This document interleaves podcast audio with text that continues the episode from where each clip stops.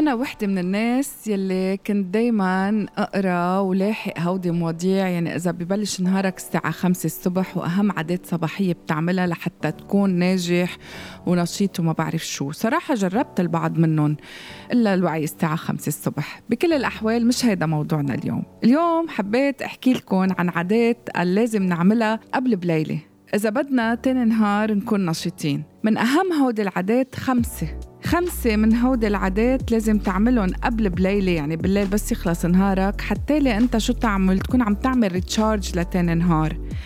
من أهم هودي العادات قال إنك تعمل disconnect خلص أنت تعمل انقطاع عن محيطك. كيف؟ رح خبركن. تخطط لبكرة شو بدك تعمل. تتنفس بطريقة معينة. تقرأ وتعمل reflection تعمل انعكاس لنهارك كيف كان. هلا كيف بدنا نعملهم وكيف طريقة التصرف؟ هيدا شو رح نتناوله اليوم بحلقة جديدة من يومياتي. معي أنا بتي على بوديو. وإن شاء الله من هلا بدي أتمنى إنه بدنا نحكي اليوم لأنه عم نحكي شيء جديد. كنا دايما نحكي الصبح كيف بدنا نبلش نهارنا وشو هن العادات. هلا بدي أقول لكم كيف بدنا ننهي قبل نهار لنحضر لنهار جديد. شو رأيكم؟ نبلش؟ قال من أهم العادات إنك تسأل حالك ثلاث أسئلة كتير بسيطة. شو صار معي اليوم؟ شي حلو. خلاني أكون مبسوط وممتن للي صار معي. السؤال الثاني واللي قد يكون أهم شو اللي عملته اليوم وخلاني حس إني أنا ها يلا عم بوصل لأهدافي؟ والسؤال الثالث في شي لازم غيره باللي عملته حتى لي كون ضلني مبسوط أو كون مفوكس هالقد على الهدف تبعي؟ هودي الأسئلة بخلوك كتير منيح تعرف أنت شو الشيء المنيح اللي عملته. لأنه دايما بيقولوا لك قبل ما تنام آه، راجع اللي عملته خلال النهار فنحن بطبعنا البشر ما بعرف ليش فكرنا دغري بيروح على الشيء ال negative فكرنا دغري بيروح على الشيء المش منيح. هيدا نوع من خوف وقلق بيسيطر علينا بدون ما نحس. آه، لأنه نحن مش ممرنين حالنا وأفكارنا. آه، وهيدي شغلة مثلا أنا عم بشتغل عليها. مرن حالي وأفكاري على إنه دائما تروح على الشيء الايجابي هو الشيء السلبي ما حيختفي من حياتنا بده يضل موجود. الشيء المش منيح بده يصير بده يصير. الريزلتس يلي يمكن نحن مش متوقعينها يمكن بدها تجي. يعني ما حدا دائما بحقق كله نجاحات. ما حدا دائما بيكون كل يوم كتير مبسوط. ما حدا دائما نهار أيامه كلها عسل.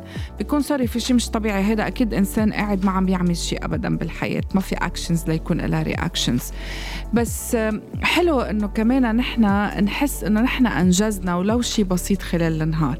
فمشان هيك لازم تعمل شيء اسمه reflect هو انعكاس على حياتك. مثلا قد إيه حلو إنك تخطط لبكرة شو بدك تعمل؟ هيك بطريقة كتير سريعة. فيك تحط هيك قدامك مثلا آه، شو أفضل شيء لازم تعمله بكرة أو أهم شيء وورا بيجي الأقل أهمية مش ضروري نكتب جرايد bullet points هيك سريعة. فهيدي بتريحك وبتخليك تحس إنه أنت ready فبيقوم عقلك بيرتاح. بتقوم بتنام برياحة. لأنه كل شيء عقلنا عم بيرجع هيك براسه مثلا. لنقول تلميذ مدرسة عنده امتحان بكرة بتلاقيه عم بيرجع براسه. ليه؟ لأنه ما, ما يعني ما عمل هيك quick brief قبل ما ينام. حدا عندك اجتماع بكرة أو عندك presentation أو شيء بدك تقدمه مشروع إذا ما رجعته quickly أو على القليلة حطيت شو أهم شيء بدك تعمله بتحس حالك الآن بيصير عقلك الباطني عم بيوعيك بالليل أو بالأحرى منه نايم مزبوط. so بتحس حالك وعيت النهار أنت مش مرتاح. تخيل حالك عم بتصف سيارة عم تصفها بالباركينج وهي ماشية مثلا على سرعة 50 كيلومتر ولا 100 كيلومتر. معقولة تقدر تصفها؟ أكيد لا. وهيك رح بيصير لعقلك. إذا قررت فجأة إنك تطفيه لحتى تنام ما رح يطفي. وإذا طفى رح يطفي بطريقة كتير غريبة طريقة مزعجة. رح يطفي بطريقة رح تخليك نقزان مشان هيك أنت لازم قبل ما تنام شو تعمل؟ تطفي تليفونك تحطه على جنب laptop iPad ما بعرف شو كلهم هودي وتوقف أنت تحضر شيء بيشغل لك عيونك بيأذيها الضوء الانعكاس تبعوله بيرجع فمشان هيك مثل كأنك أنت وصلت لحد ال parking بلشت شوي شوي تخفف السرعة لحتى تقدر تصف السيارة برياحة. وهيك عقلك بتبلش شوي شوي شوي تطفيه لحتى ليه بس أنت تفوت على تختك لحتى تنام تكون عملية انطفاء عقلك تدريجية فبتنام أنت ومرتاح.